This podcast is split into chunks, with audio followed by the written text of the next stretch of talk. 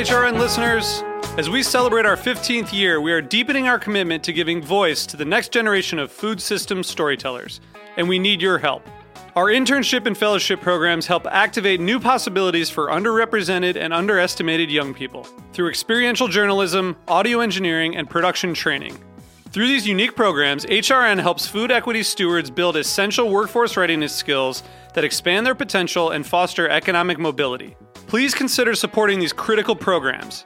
And with a minimum donation, you can be entered to win a dinner for two at an amazing restaurant in one of eight cities and tickets to a concert at a great venue in one of those cities. We have incredible partners across the country who have donated, as they also share our passion for helping to educate the next generation of food systems storytellers. Check out heritageradionetwork.org slash 15 to donate and enter to win today. That's heritageradionetwork.org slash 15 to donate and enter to win today. And make sure you donate before March 31st. Thank you. You're listening to Heritage Radio Network.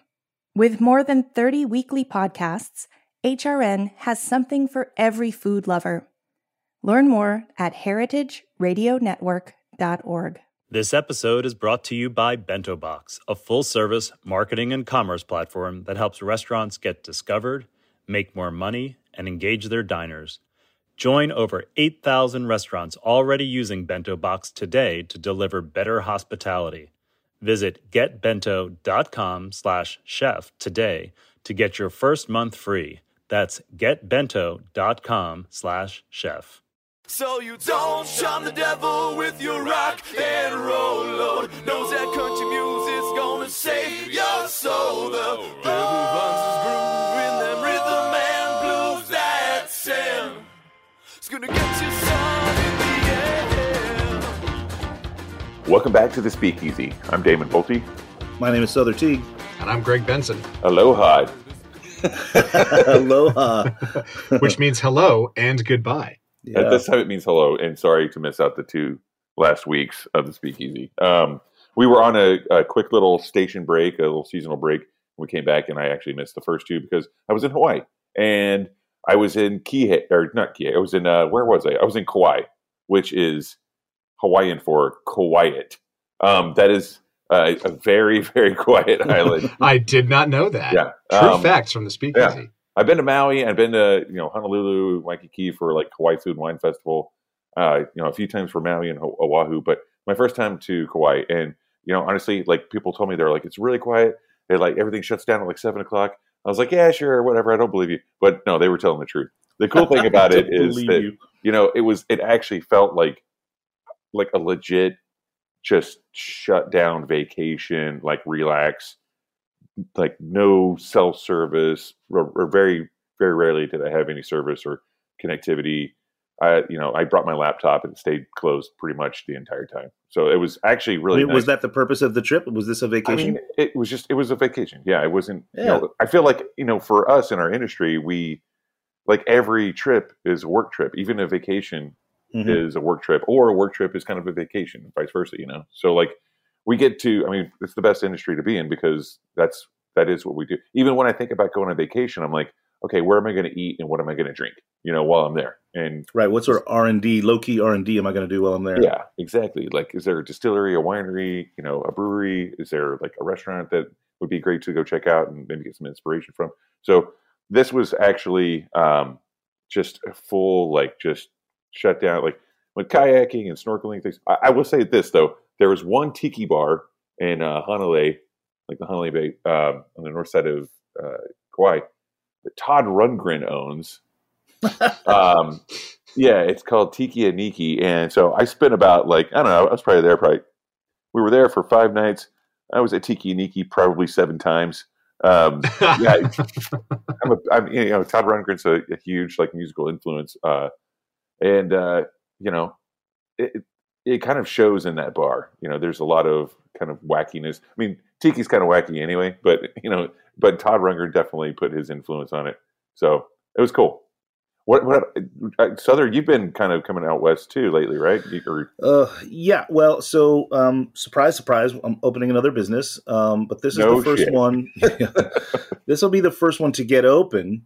um, that's outside of not only New York City but outside of the East Village. Um, so um, pretty exciting. We're opening an avant garden bistro out there, um, which just means it's avant garden like the one in the city, but it's bigger and it has a bar. Although it's still just beer and wine license, so I'm making cocktails using wines and fortified wines, etc.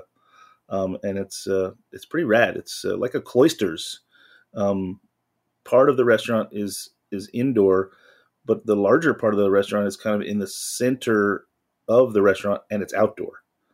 Um, Oh, cool. and, Cool. and and in California, in LA anyway, you know, I was out there for several days, and I caught up with a lot of folks from from from you know my past, and um, you know, Austin Hennelly was saying, "Oh yeah, we, we, we get seven days of rain a year. If you've got a if you've got an enclosed, we get so it's, you got walls all the way around you. It's just open above you. Um, he said if you're enclosed and the wind isn't going to bother you, you can be open. You can be open 355 days a year. Amazing. So pretty cool. Uh, very excited. Um, and then of course, you know, we're going to do another one outside the city as well. But yep, got uh, all the places now are within five blocks of each other, and now one that's thousands of miles away. Sother's going to be in LA. Invest in sunscreen, Sother. Yeah, I should. I should. I actually have to fly back tomorrow. Um, I'm getting up early in the morning to fly back tomorrow for a press dinner out there and uh, friends and family and that sort of thing. And we'll be open by the first. Oh wow, it's that close. Oh man. Yeah, man. All right. Yeah. Well, uh, It's crunch time, baby. I will. Uh, I'll just keep my eye out for that invite to the friends and family. Uh, so Yeah, same. I that one, guess yeah. mine must have got lost in the mail or something. I mean, you're both invited. It's in L.A.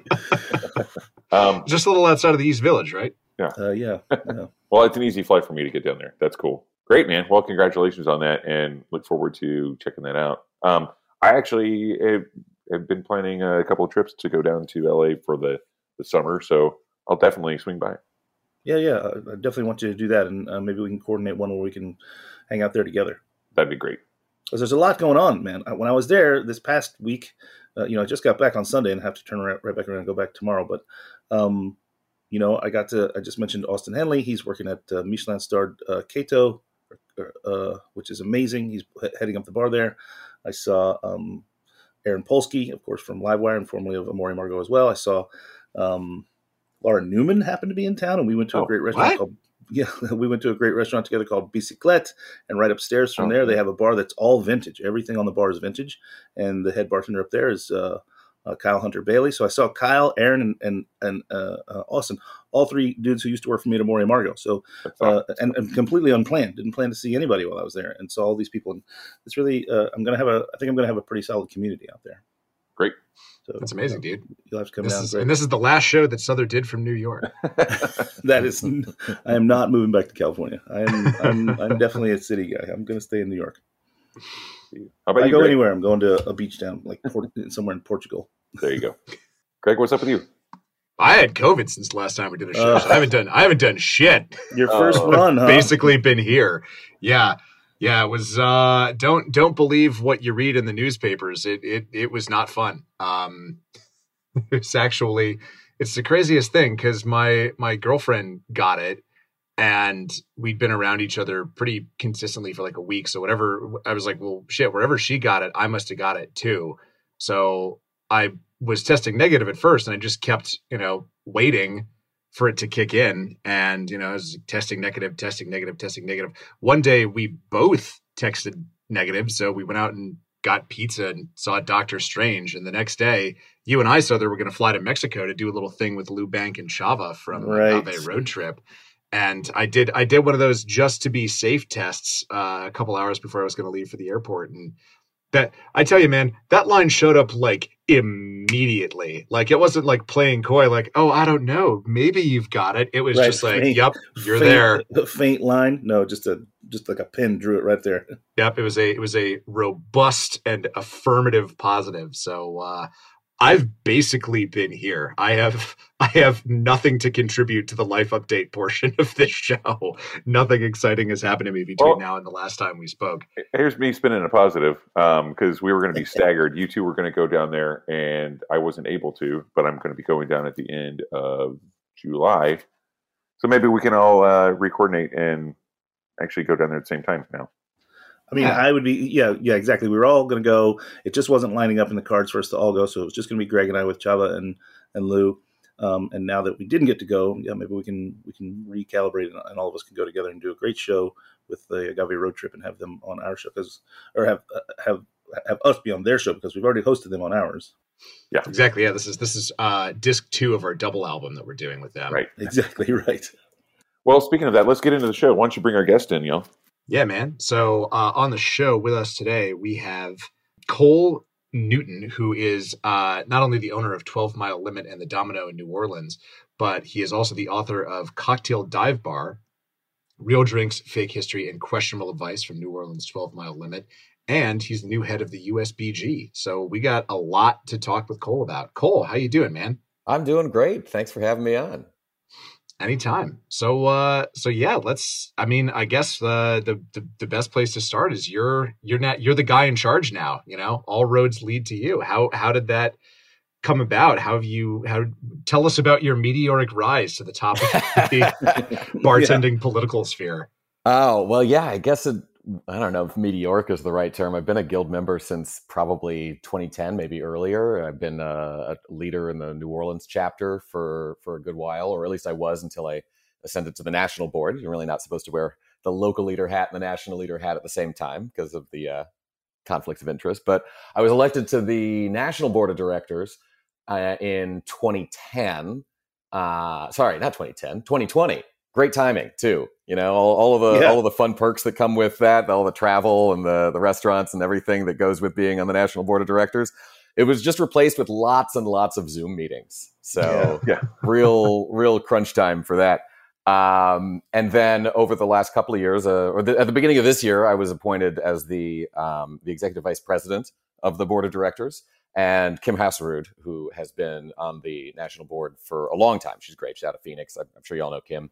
Mhm. Um, she was uh, appointed the president, but she made it very clear she was opening a new bar. She's got a couple of teenage kids at home. Uh, her her bandwidth was pretty limited, and she was she served uh, very well last year and was serving pretty well this year. But when push came to shove, uh, she realized that she needed to take some more personal time, and being the president of the USBG did not allow that. So uh, she resigned at the, about a month ago, a few weeks ago, and uh, by default, I was elevated to the presidency. Ascension Uh, Ascension was thrust upon you. It was yes, it was uh, uh, not wholly unexpected. You don't wind up being becoming the president without having it in the back of your mind that you might be the president one day. But the timeline was a little faster than I would have uh, would have predicted. Well, let me let me ask you this because I think we all, or at least I do. I have a bar in my past, and I feel like a lot of people do, where it's like anything that it, I ever encounter for the rest of my life, I'll be like, this can't possibly scare me because I worked at this place, this place that was so so busy and so dysfunctional and so nuts that like nothing could ever top that that level of adrenaline and stress and fear. Uh is it is is starting working for the national chapter in early 2020 kind of like that? Like are you sort of do, do you feel now that you're like well i knock on wood am equipped to deal with just about anything Yeah, I guess so. There's really nothing that I could see coming down the. I guess not, though. You know, like every time we say, "Hey, you know what? The worst is behind us. I've, there's nothing I can't handle now because I did X." well, the world will surprise you. So let's just. I'm going to go ahead and knock on wood and assume that something even harder will eventually come down the pipeline. But I do feel pretty, uh, pretty toughened up by by that experience. Um, but honestly, like having a kid during the pandemic. I have a three and a half year old, uh, and and he was uh, just starting to walk, toddle around at the beginning. That was a that was an adventure unto itself.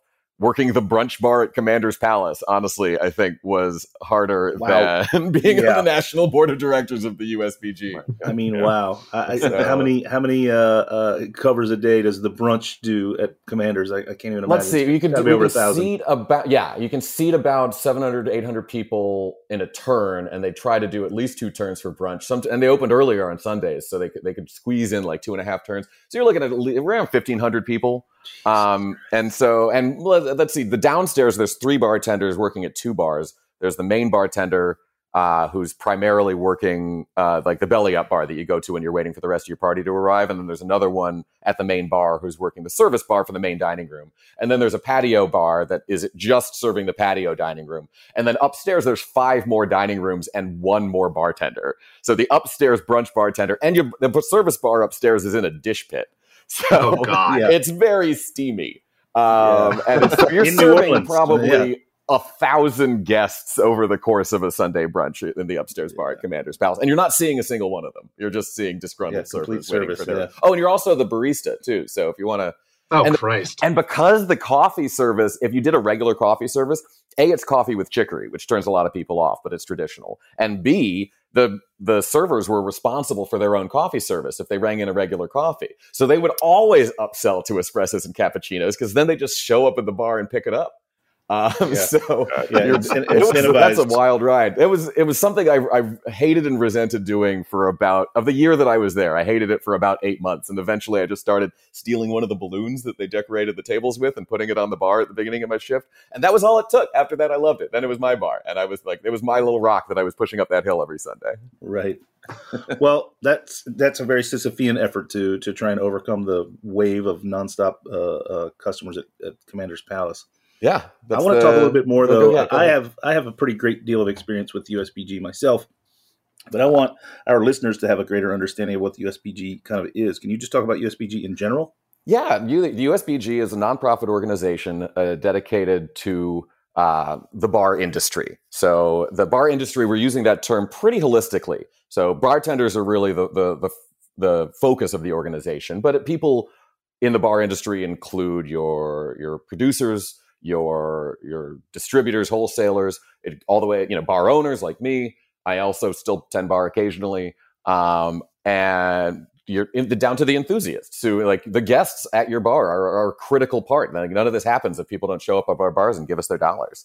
So the we're dedicated to the bar industry and uh, really about uh, three pillars. We just re- revamped our strategic plan and our mission and our value statement, and there are three pillars that we're focusing on as an organization right now, which are community, education, and now advocacy, which is a really interesting part. And that's distinct. Like people say advocacy in the, in this trade, they're primarily talking about advocating on behalf of brands. It's essentially brand work uh, within so the, the vernacular of the bar community. But we're talking about it in a, in a grander sense. We're talking about policy advocacy. And I think one of the things that the organization realized and that a lot of people realized during in the industry, especially during the last couple of years, is how much of our lives, our day-to-day lives are governed by by legislation or by executive order about whether you not you can go to work in the morning uh, or in the evening, I guess it's probably more common.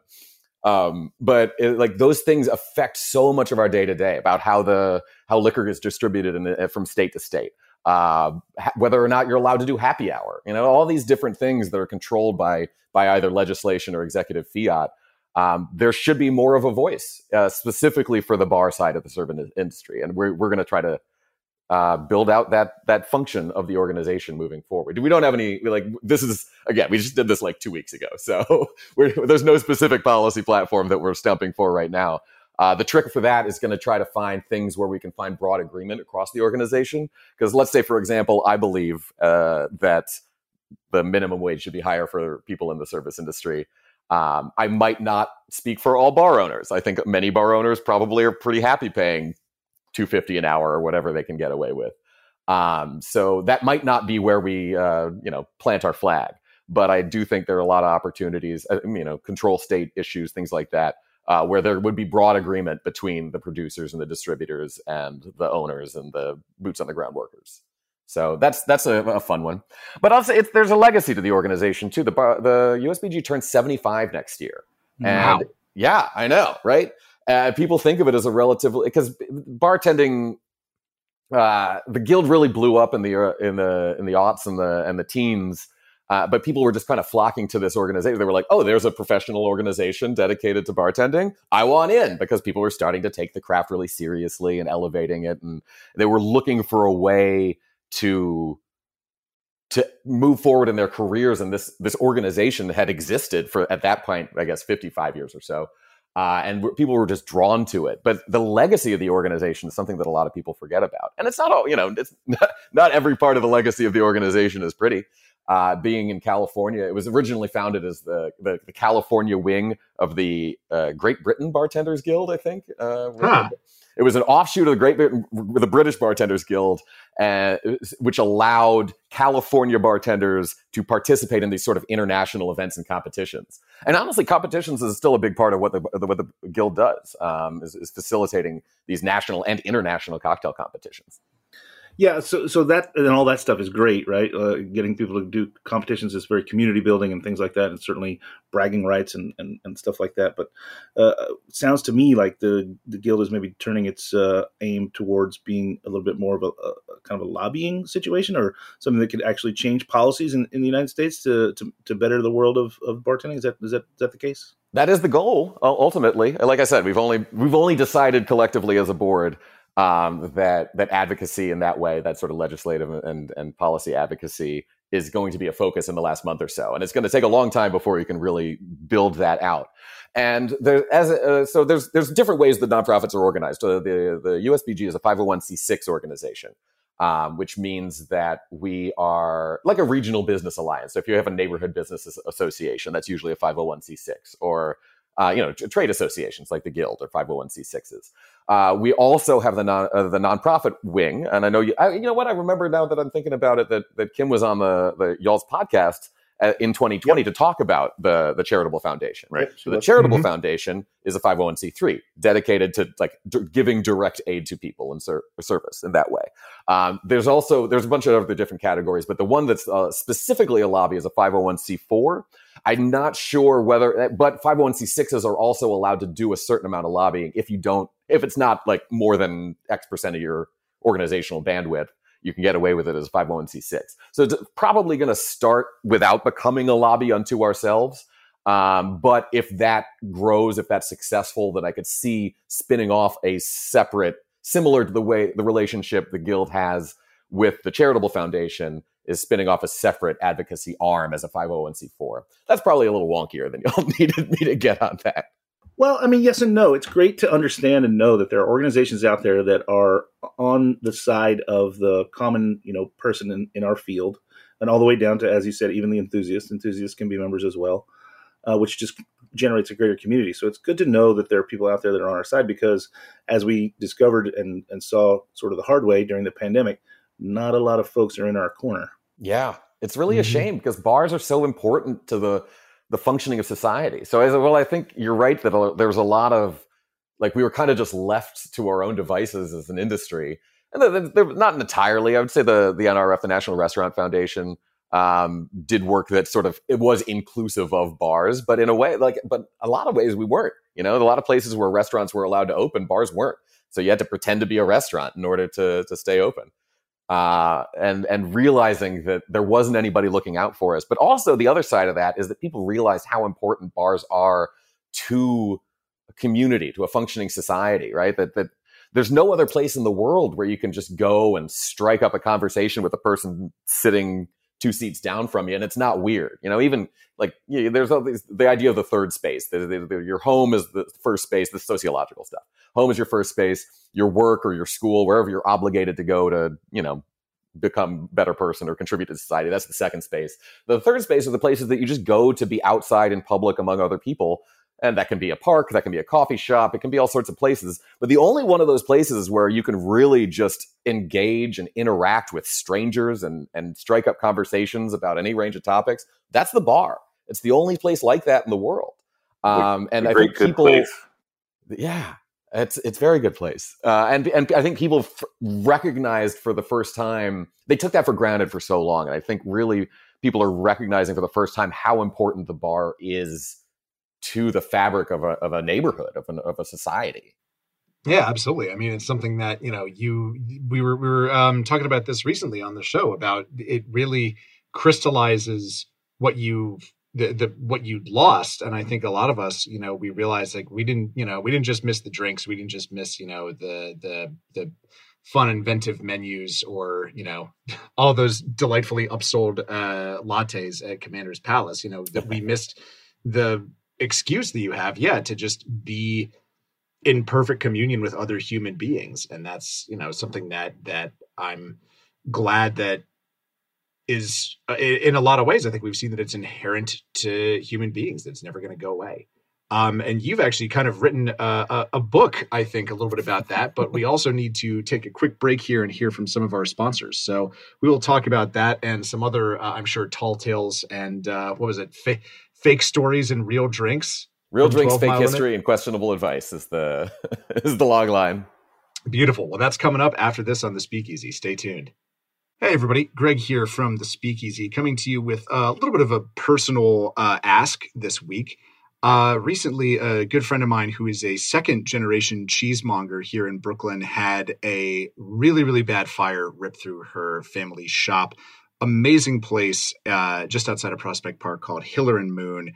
And the loss is uh, devastating, not just in terms of the actual property and the inventory that they lost, but just because of, you know, the, the, place that this store has been able to provide for so many many years to this neighborhood you know eh, during the pandemic we all kind of realized how much we loved that that personal touch of people who you know knew us and worked in just this one place and specialized in this one thing and you know could really build a, a community around doing something that they were passionate about. And uh, my friend is very passionate about her work, and I am now very passionate about trying to help. So, in the show notes for today's episode, we're going to have a link to the GoFundMe to help out Hiller and Moon recover from this really, really bad fire. Uh, if you have it in you, I know not everybody does, but if you have it in you and you feel like giving back to a worthwhile and, dare I say it, cheesy cause, uh, please donate. We'll also put it on our social media as well. And thanks so much for your generosity, everybody. Happy listening. Did you know that over 70% of diners research a restaurant online before ordering from or going in person? Your digital front door is more important than ever. Let Bento Box design and build you a beautifully branded website. Bento Box websites provide sleek design and seamless content management, creating impactful first impressions and converting visitors into customers.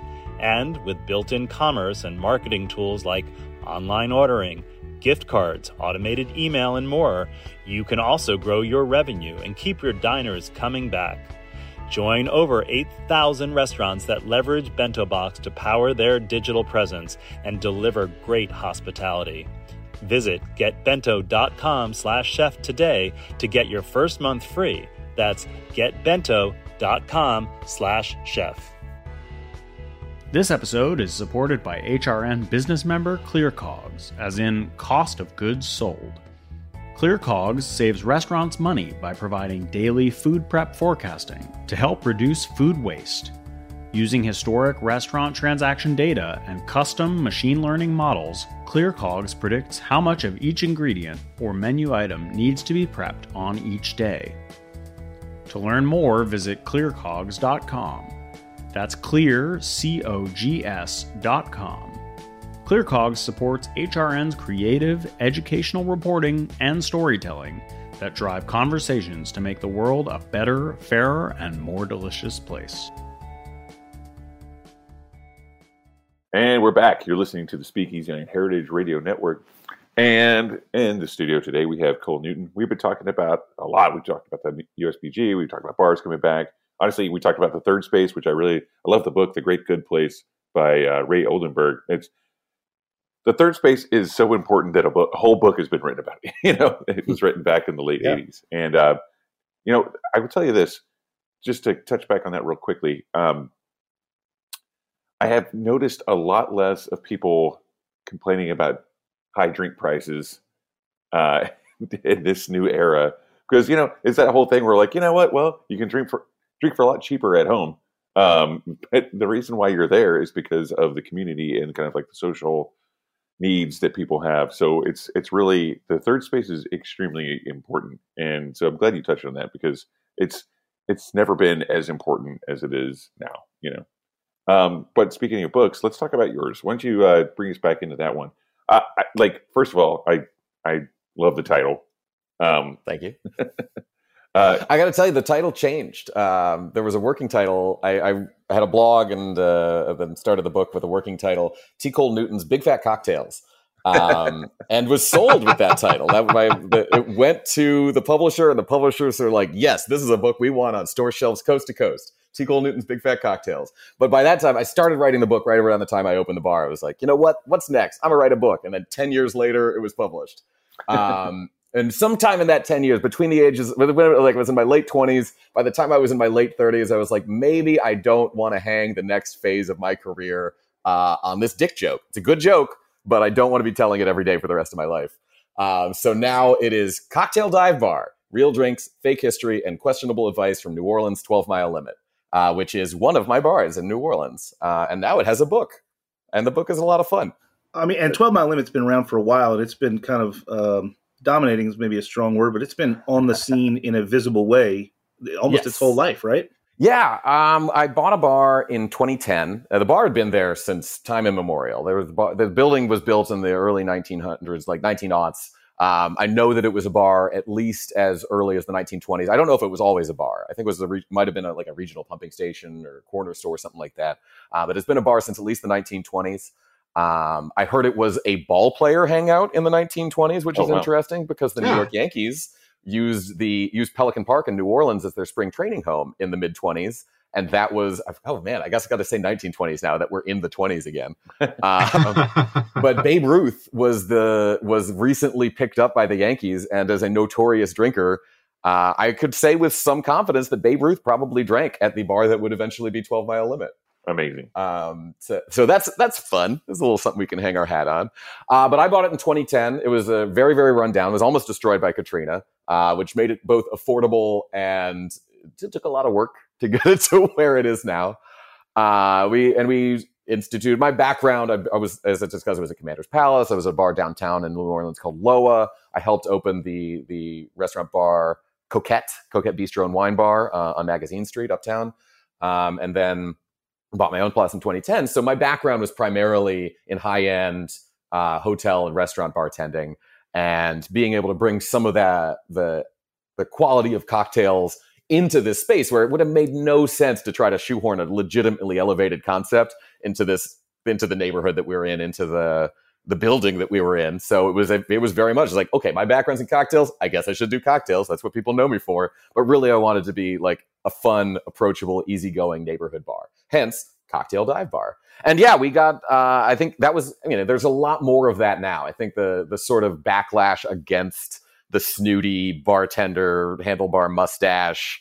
Oh no, I would never make a dirty martini kind of bartender. Um, is is pretty well established now, and there- there's a, you can go to a neighborhood bar now and get a reasonably well made old fashioned. Not all the time, but it's not a surprise anymore. But in 2010, people were pretty shocked by the concept, so we got a lot of press early on, and we became pretty busy, busy pretty quickly, which was a blessing and a curse because when people just kind of start showing up and handing you money, it's easy to paper over a lot of the what what were structural problems that I didn't realize existed as somebody who'd never really managed a bar in that way and was still drinking heavily in my 20s.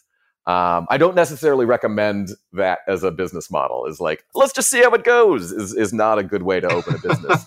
um, but again, being popular early on allowed us to to sort of paper over that, and then over time, I've sort of corrected for some of those early mistakes. Don't really drink that much either, which helps the bottom line considerably in a number of ways. Uh, yeah.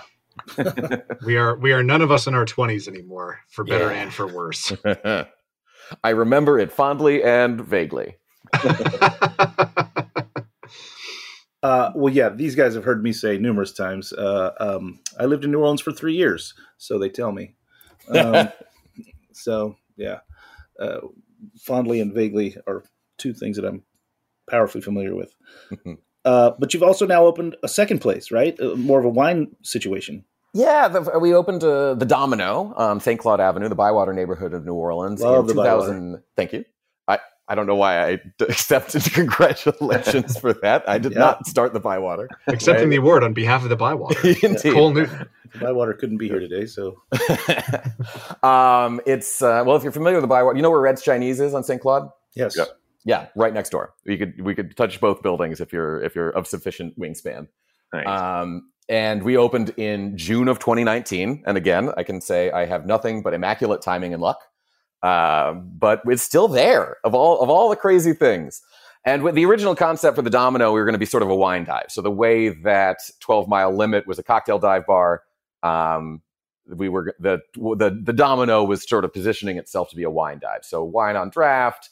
You know, here's a, our well, not well, our house wine was was Carlo Rossi Merlot. You know, we're trying to be uh, and so and having some some interesting eclectic wines from the, of the world, but focusing both on affordability um, and also interesting packaging. So we tried to get away from corks because there's issues with sustainability in corks. Mhm. Uh, so all the bottled wine we had was in screw caps. We had a lot of draft wine. We had box wine. We had canned wine, and sort of those sort of formats too, because the perishability is lower. The uh, you, Right. you can and the shipping costs are lower because the glass is one of the, the least uh, ecologically and, and economically viable ways of, of, shipping things long distances. Mhm. Uh, we could aff- we could offer things that were were interesting, but at a lower price point. Over time, uh, we realized that wine uh, was one of our lower selling sectors. So we sort of pivoted more recently to being more of a cocktail dive bar there as well. Just because you know you, you can't really tell people how to uh, engage with the bar, and when we realized that more people were there to drink to drink cocktails and mixed drinks, uh, then eventually we we narrowed the focus on wine. So we still have the draft wine, we still have plenty of wines available, but the focus is really just more on being just being a fun neighborhood bar. That was really the focus all along. The, the, wine dive or cocktail dive, those are those are just hooks. Those are a way to to get people a way to talk about the bar, but really it's just neighborhood bars. That's the that's the idea. You know, I, I love that because I mean, Grand Army. That's how we. It's been open for seven years now, um, but it's exactly what we were thinking about it. We're like, all right, well, we're going to have something for everyone. We want it to be like a neighborhood bar. Um, definitely some elevated cocktails and food, but then you know we also have you know cans of Narragansett and you know things like that. But ultimately, it's just a place for people to hang out and meet and talk and and enjoy themselves. And I feel that a lot of our kind of era of like you know me and Sother who've been doing this for a while. It's like we kind of all realized that we all went through the like vest and curly mustache phase, and but we had to. We had to like we had to establish that so people would start taking bars seriously instead of a place where you just went to go get fucked up, right? Um, but yeah, I mean, it's a lot more casual these days, and it's you know I keep ta- I keep going back to this, but Trader Joe's has a fucking bottled Negroni, a Trader Joe's brand bottled Negroni. So that kind of tells you where we're at as far as like what people are, what consumers are aware of and drinking, and just the culture of of of the t- types of drinks that we're we're experiencing Yeah. these days. I mean, uh, Negroni Week has been going on for decade plus. I'm not sure exactly how long, but a long time. And for a long time, I was like, Campari is crazy. This is never going to be a mainstream thing. You're always going to be like, if you're like, when you do these sort of charitable tie-ins, people feel obliged to buy these drinks because they want to support the cause. But if you're giving somebody like a broad audience the a Negroni, like a lot of people aren't ready for that palate wise. And I was, I'm happy to be wrong that the Right. cultural palate in America has really swung in a way that Negroni is a mainstream drink now, and that's great. I, I didn't think I would live to see the day, and yet here we are. Well, I, I, I will say, I, and this is probably a little bit of a tangent, but screw it, it's the speakeasy. Um, I uh, I have a, a pretty successful track record of converting people that I date to Negronis. They tend to they tend to hate them when they start dating me, and then by the time that you know I, I inevitably screw it up and they cease dating me, um, they are huge huge fans, and I think that that points to one uh, my extreme prowess as a salesperson, but also two the fact that But you date a lot of people. yeah.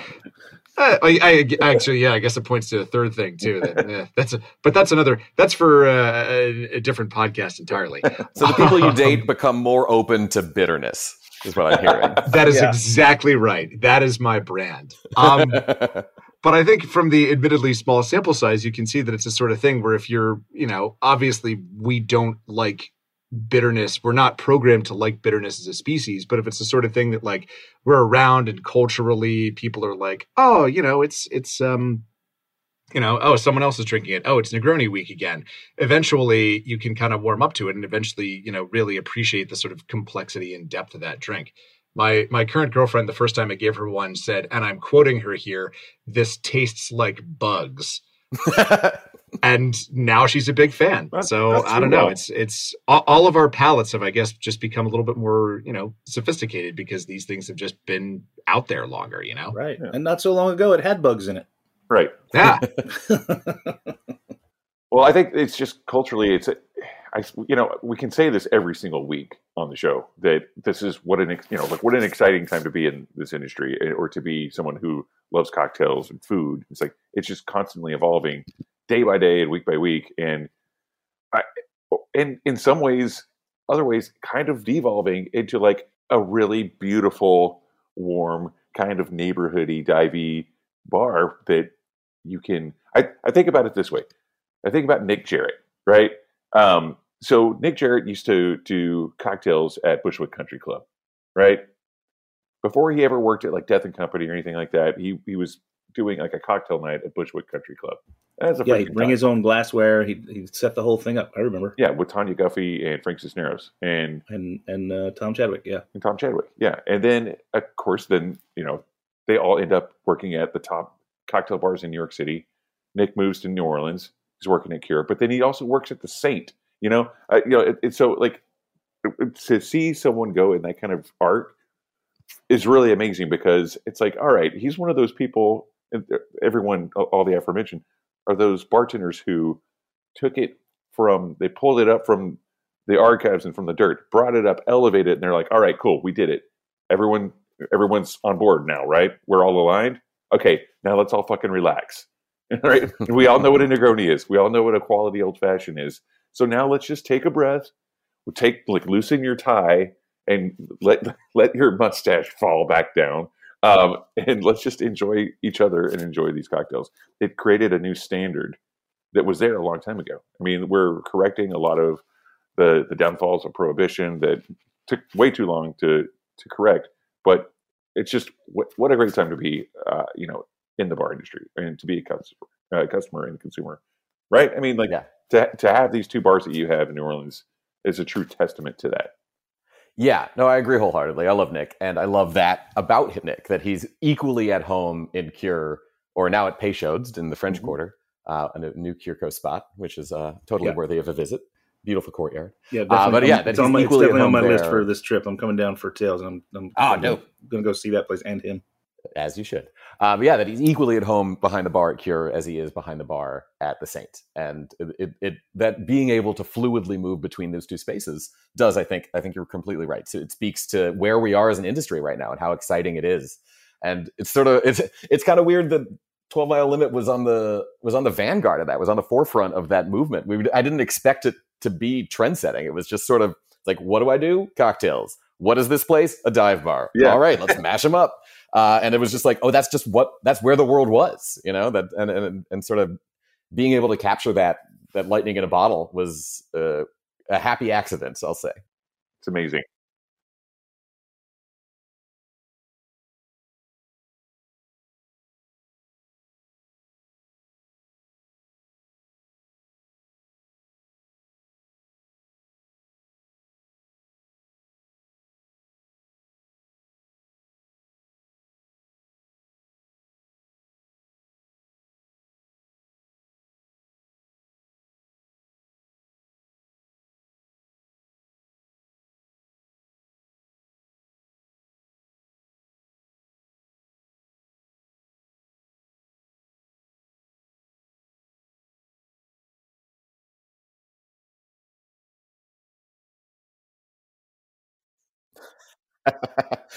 let's say hypothetically sure crazy thing for a person to do but go on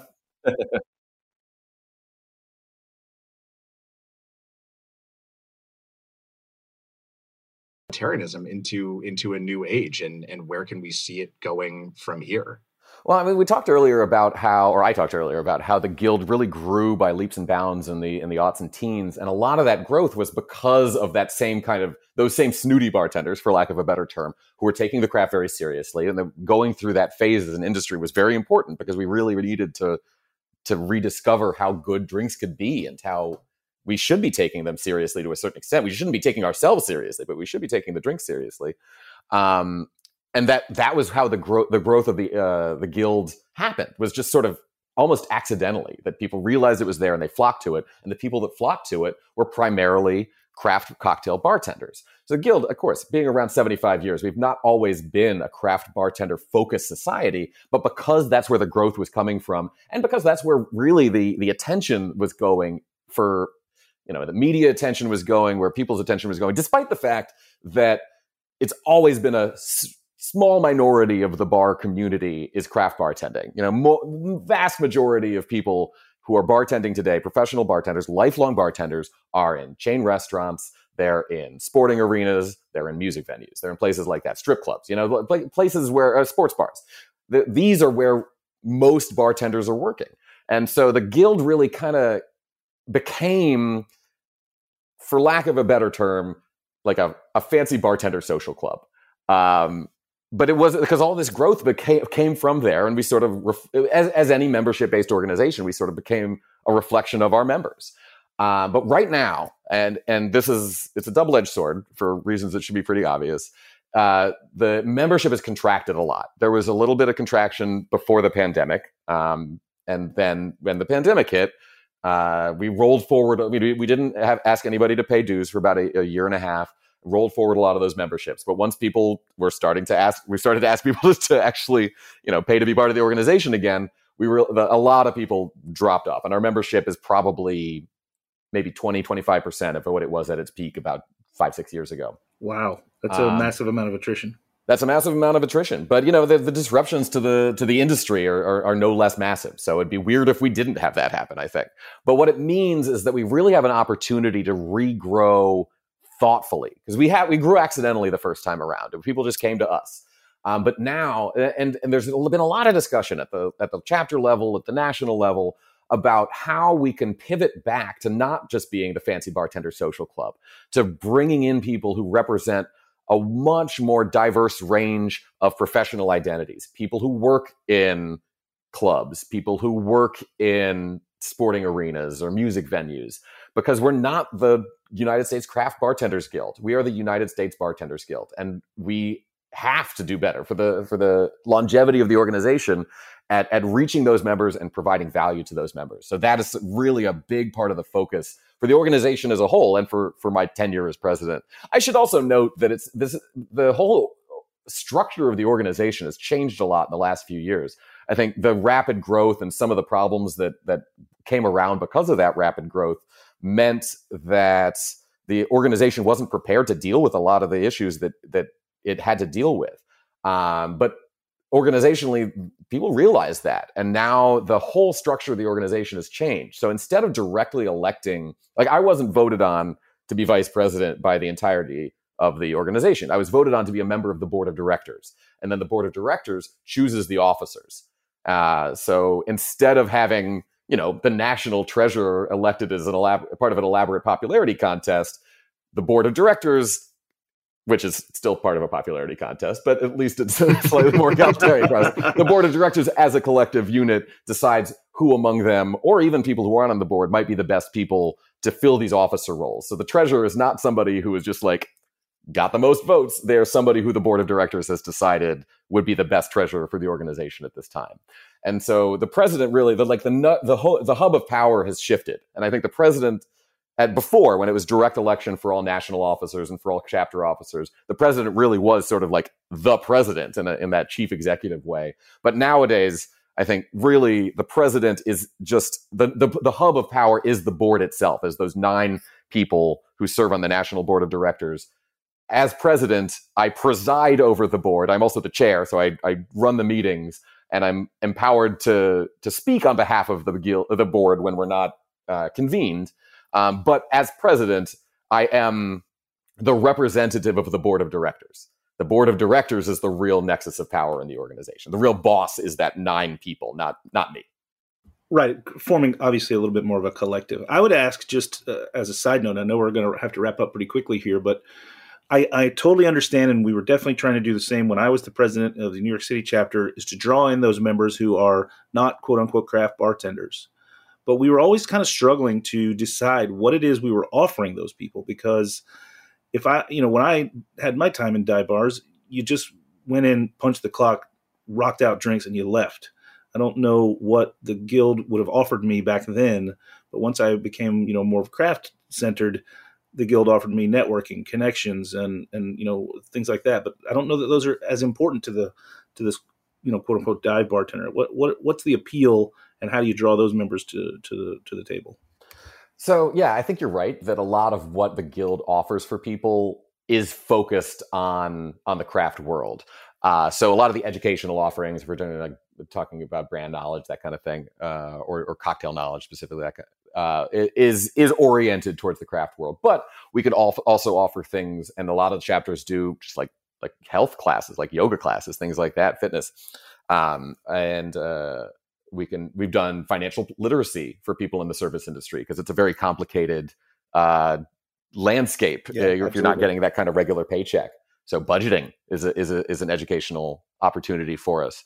And I think the community piece though too, because bartending can be a very solitary occupation. You're often the only person working in your place of business at any given time. If you're in a dive bar, there's there's not usually I say various places work different ways. If it's busier, there's probably three four people behind the bar. But a lot of the time, even at 12 mile limit, there's like there's one person behind the bar, and so it can be very. Or if you're in a, a restaurant, like if, when I was at Commander's Palace, there would be you know 40 people in the kitchen and 60 people uh, waiting tables and four bartenders and two of them were alone at their bars right? So it can be very isolating. So building up a community of bartenders not just to sit around and talk about the number of times you should stir a manhattan but to just like be in community with each other i think that is a very valuable thing that any bartender could could get value from yeah, one hundred percent. And uh, and I, you know, I'm glad you sort of voiced those things so that people can understand. I think, I think there's plenty of merit in being a member of an organization like this, and I think that. So you're all going to rejoin? That what uh, I'm hearing? we'll talk off air. Um, uh, but I, you know, again, um, whatever maybe issues I've had with the guild over time, um, I've still I still see its value for especially you know sort of the young up and coming bartenders or, or, as you just mentioned sort of non-craft bartenders. There's there's plenty of stuff in there for them. So happy to hear that you're out there doing good works and i'm happy to also hear that the ultimate goal is for the guild to become a, sort of a lobbying power and an advocating power for the community at large because man again we realized during the pandemic that that just kind of doesn't exist for us. Yeah for real. Also, that's a way that, and to circle back to that, that kind of advocacy is one way that we can really improve the lives of bartenders across the spectrum. Well, yeah, bartenders, bar owners, uh, uh, and and again, even the patrons, right? Yeah, exactly. Well, man, this has been a great chat, uh, uh Cole. Thanks for hanging out with us and, and, giving us part of your day and talking to us about all these things. Um, definitely going to come back down to New Orleans this year. I'm coming. I don't know uh, about Greg and Damon, but I'll definitely be there for Tales. Um, and I'm definitely going to come visit your bars and shake your hand in person. Uh, and I can't wait to pick up your book as well. You want to uh, tell us where we can get a hold of a copy of your book or where we can follow your shenanigans on social media? Yeah, you can follow me at uh, at T Cole Newton, all one word. Uh, you can find my book from uh, pretty much any uh, any bookseller. If they don't have it in stock already, they can get you a copy. It was a national release, so it's easy to track down. I have been instructed by my publisher to be, to be platform agnostic about uh, where to buy it, so we don't accidentally anger any of our potential partners. Mm-hmm. Um, so your favorite local bookseller is kind of what I tell people. Although I should also note that there's a bookstore in New Orleans that's got a pretty solid online store called Blue Cypress Books and I have taken the time to autograph every copy that is at Blue Cypress. Um, nice. So you can get it there. Um, but you can nice follow upsell. Yeah, there you go. Uh, yeah, you follow the bars. Uh, just you know, find me on social media, and you can find the links to the bars. There's a bunch of different apps there, but no need to go through that rabbit hole. Yeah, easy enough. T Cole Newton on Instagram, and you can find the bars and get get uh, get a copy of the book as well. Um, well, man, really appreciate your time. Uh, thanks for hanging out with us today, and uh, yeah, thanks I guess that's it for this week's episode of the Speakeasy. Uh, tune into Heritage Radio Network for plenty more shows just like this one. Go to our website and uh, click on the beating heart to donate to sh- this show and keep us on the air uh, and all the shows. Uh, and again, thanks everybody for being here today. Cheers. Cheers. Cheers. Cheers. So you don't shun the devil with your rock. This show is powered by Simplecast. Thanks for listening to Heritage Radio Network, food radio supported by you. Keep in touch at heritageradionetwork.org slash subscribe.